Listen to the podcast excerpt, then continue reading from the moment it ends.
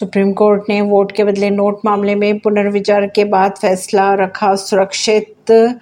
बुधवार की अगर बात की जाए तो सुनवाई के दौरान पेट में शामिल मुख्य न्यायाधीश डी वाई चंद्रचूड़ ने टिप्पणी करते हुए कहा था कि किसी सांसद, विधायक के आपराधिक कृत्यों में भी क्या सदन में मिला विशेष अधिकार उन्हें मुकदमे से बचा सकता है? बुधवार को सुनवाई के दौरान सुप्रीम कोर्ट ने कहा, अगर मामले में आपराधिकता जुड़ी होगी तो अदालत मुकदमा चलाने की मंजूरी देने पर विचार कर सकती है। परवीन सिंह, नई दिल्ली से।